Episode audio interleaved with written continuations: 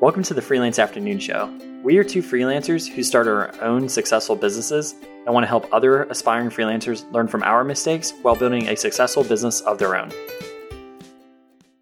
Hi, I'm Wes Vance, here with my co host, Devan Huapaya. Today we're going to be talking about how to name and incorporate your freelance business. But before we get it started, we've been advised to inform you that neither Devan nor myself are lawyers, and we're merely speaking from some past experience and before you do any of the stuff that we're about to talk about, you should definitely consult with a legal professional before making any legal judgment. So that's a great way to start the episode. But um, we're really excited to talk to you about like how we started naming our own businesses. And if you're anything like Devan or myself, we spent way too long trying to figure out what and how to name our um, our companies. I remember like I was just coming out of college and I was it was like two in the morning and I had spent like the past five hours writing down, you know, every word that I could think of related to my life and what I wanted my business to be. And I was trying to finagle that into some type of name. At the end of the day, I just kind of picked a name that really resonated with me, something that that had kind of meaning to me in my past, and something that I think I could make some judgment, some some kind of puns and stuff on in, in the kind of the future. So I named my business Apollo Studios. I wanted to be an astronaut, so that's my big reason why. So that being said, like it's not too big of a deal what you name your company, but there are some important things that can play a part into kind of future branding. Kevin and I have both kind of talked a lot about this and, and how we named our businesses. One of the first things is like, do you want to name it singular or plural? Apollo Studio, Apollo Studios, Devan or um, Bison Studio, Bison Studios. Are you going to be looking to expand into multiple areas, multiple places in the world? Are you gonna do you plan on having teammates? In which case the plural might make more sense. That's definitely something just to really think about. Another big common one that I get asked all the time is why don't you name it after your, yourself? Wes Vance Consulting or Devan Consulting. And that's totally there are many great developers and many great freelancers that go that path. One common one is Paul Jarvis. He names his business after his own name. But for me, I wanted to grow a team. I wanted it to be bigger than myself. So I went with something that was more of an organization. Similarly, like you need to make sure that like you can get all of your social media options kind of out of the way. You're not going to be able to get your like launch. You're not going to be able to get all the social media accounts for something like a common name. So you need to be kind of different. Sometimes that's with like you can you can kind of play puns on the words. You can add some R's at the end, Twitter, Tumblr, Imgur, Imager. So so you can kind of play with the words. But either way, you should really try and find a consistency in your social media and the domains that you own, et cetera. And finally, like what's the direction of your business? What's your business goals? So again, for me, like I said, I plan on having a big team. Maybe I don't want to spend all of my time in just development resources. So I would make my name very generic.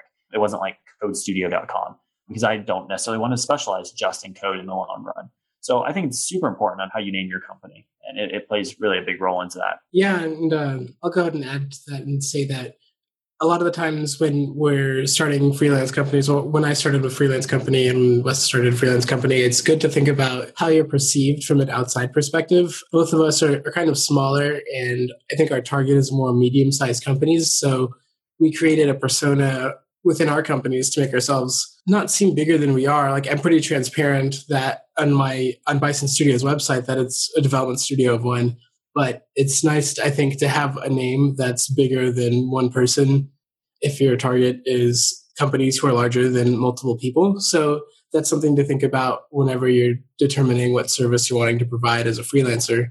But you'll find out pretty quickly that regardless of a name that you choose, it's going to be a lot of work to brand that name. If you decide to freelance under your own name, you're going to do as much branding as you would be doing if you had a name of a company. It's still going to be a great idea for you to get like a Hootsuite account to manage your social media stuff. But the key takeaway here is that whatever you choose for a name, make sure it's something that you enjoy and that you can stand behind and it's something that you can represent and also something that you're okay with being branded as for the next year or two years or however long you're planning on trying to go freelance. It's something that you're going to be attached to. And I know personally, I kind of, I started with the Nate Bison Studio. So I, I try to incorporate that a lot into like other themes and work that I do. One thing also that you would want to do whenever you're developing your company and your company name, it would be to check the business registry of the IRS and also to check the National Trademark Registry. I think that's also the IRS as well. There's a trademark search on some random government website and there's an IRS search as well. LegalZoom has a really good note name checker that you can use as well that probably has a lot cleaner UI than a lot of the government ones. And we'll share that in the show notes for this episode.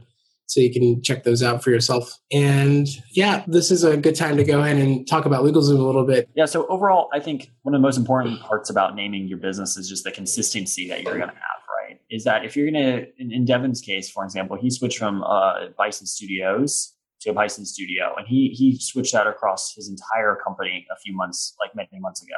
And that's I think super important. Is that whenever you're going to going to create all these web accounts for yourself if in one web account you have to use a short name, so in my case, I use Apollo Stu, S-T-U, for all my accounts because I can't, there's another company called Apollo Studios that's already got a lot of the accounts taken. So because of that, I've, I've used Apollo Stu on my website. I use it for my email, I use it for everything because I think it's really important to stay consistent in all of your branding efforts. It's going to really help solidify your brand and make sure that people don't get confused or think about you in a different context. It's kind of all getting back to that singular point. When someone thinks of development, I want them to think of Apollo Stu. Yeah, that's definitely an interesting thought. And I think that consistency is very important. Once you have a name and a brand that you've decided to go with, it's time to file for your incorporation. And we're not going to talk about the differences between an S Corp, a C Corp, and an LLC right now. We'll probably touch on those in a later episode. If you're not sure, ask an accountant. There's a few subtle differences between all of them and an LLC is the most common, especially amongst people who are new to having to deal with business taxes. There are other options out there. And if you're interested, I highly recommend checking out the other options that there are and or asking an accountant or lawyer friend if you have one that knows about business law. But the way that you can take your business name and incorporate it legally to be a business would be to go through a filing service. And you can technically go through the IRS yourself but it's a lot of paperwork that you have to do. And most of the times, what people will do for businesses, and what Wes and I both did, was we went through a filing service. I went through incorporate.com. Wes went through LegalZoom. Um, in retrospect, I would recommend people go through LegalZoom. They had a better experience than I had whenever Wes and I were comparing. And LegalZoom, in addition to the, the fee for filing, an additional fee for getting an EIN number, which is what you need to get a bank account for your business, and a state filing fee, it comes out to about $530. And that's probably the cheapest that you could start a business for. So a lot of people will start freelancing. And then once they have, they're making enough money to afford that 530, then at that point they'll do it. And before then, if you're not making that much as a freelance developer, that's a good way to experiment.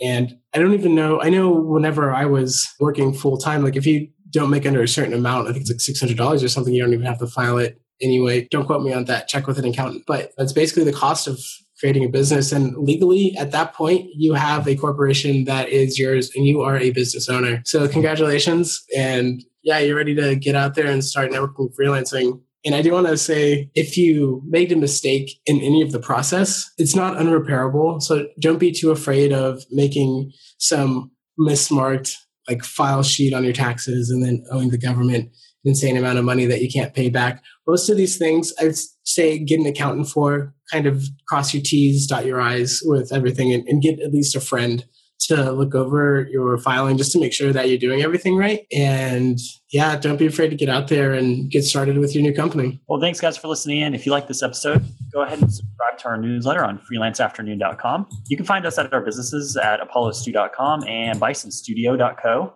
Next week, we're going to be talking about bringing your brand online. So check it out. Thanks. If you want to join our freelance community, go to freelanceafternoon.com and sign up for our Slack channel. There you can chat with community members and ask questions about starting your own freelance business. Thanks for listening to the Freelance Afternoon Show.